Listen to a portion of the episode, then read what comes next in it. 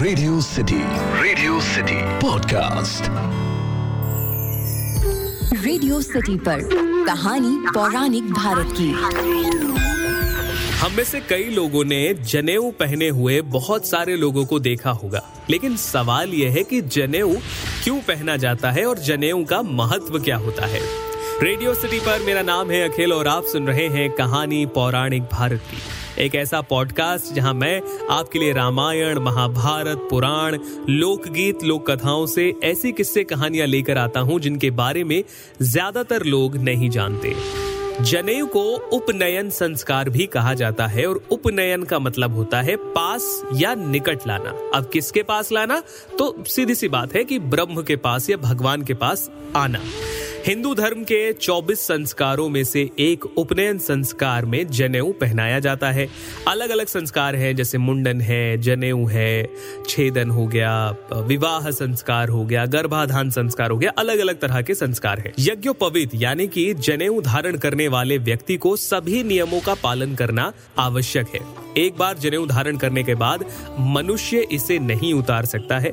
मैला होने पर इसे तुरंत बदला जा सकता है। इसके साथ साथ और भी कई नियम हैं जो हम आगे इस पॉडकास्ट में बताएँगे। सबसे पहले बात करते हैं कि जनेऊ क्या है। तो बहुत से लोग बाएँ कंधे से दाएँ बाजू के बीच में एक कच्चा धागा लपेटे रहते हैं और इसी धागे को जनेऊ कहते हैं। जनेऊ तीन धागों का एक सूत्र होता है। अगर आदमी कुंवारा है तो वो तीन धागों का और विवाहित है तो छह धागों का जनेऊ पहनता है। जनेऊ को ही संस्कृत में यज्ञोपवीत भी कहा जाता है। अब सवाल ये उठता है कि तीन सूत्र ही क्यों? इन तीन सूत्रों में ब्रह्मा, विष्णु और महेश ये प्रतीक होते हैं। दूसरा ये कहा जाता है कि इन तीन सूत्र से देव ऋण पितृ ऋण और ऋषि ऋण ये भी इसके प्रतीक होते हैं।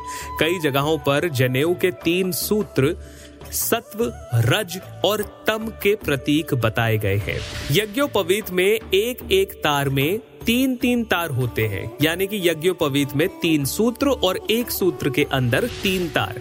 इस तरह कुल नौ तारों की संख्या बताई गई है, जो शरीर के नौ द्वारों को दर्शाते हैं। जैसे कि एक मुँह हो गया, दो नसिका, दो आँख, दो कान मलमूत्र इत्यादि। कुल मिलाकर नौ द्वार होते हैं हमारे शरीर में और यही दर्शाता है यज्ञोपवीत की मुँह से अच्छा बोलो, आँखों से अच्छा देखो, कानों से अच्छा सुनो, इस तरीके से।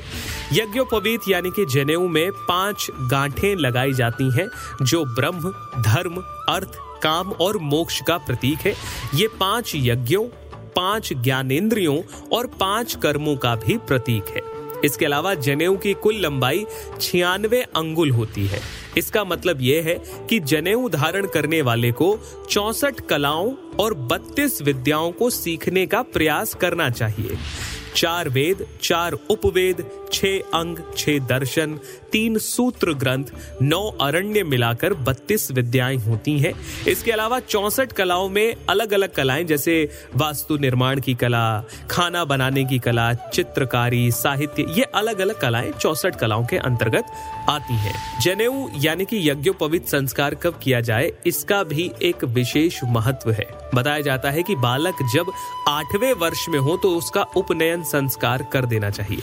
हालाँकि आमतौर पर आज ये देखा जाता है कि सिर्फ़ शादी से पहले ही जनेऊ किया जाता है, क्योंकि जनेऊ शादी से पहले हो ही जाना चाहिए। तो ये जनेऊ से जुड़ी हुई कुछ बातें थी। जनेऊ पहनने के भी कुछ नियम है, उसको धारण करने के कुछ नियम है, जो मुझे लगता है आपको अपने बड़े बुज़ुर्गों से पता चले तो ज़्यादा अच्छा है। आपको आज का पॉडकास्ट कैसा लगा, मुझे ज़रूर बताइए।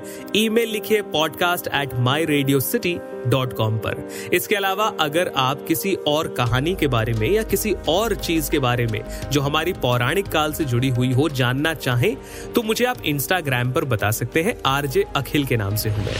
फ़िलहाल के लिए इतना ही, सुनते रहिए रेडियो सिटी रेडियो सिटी पर, कहानी पौराणिक भारत की।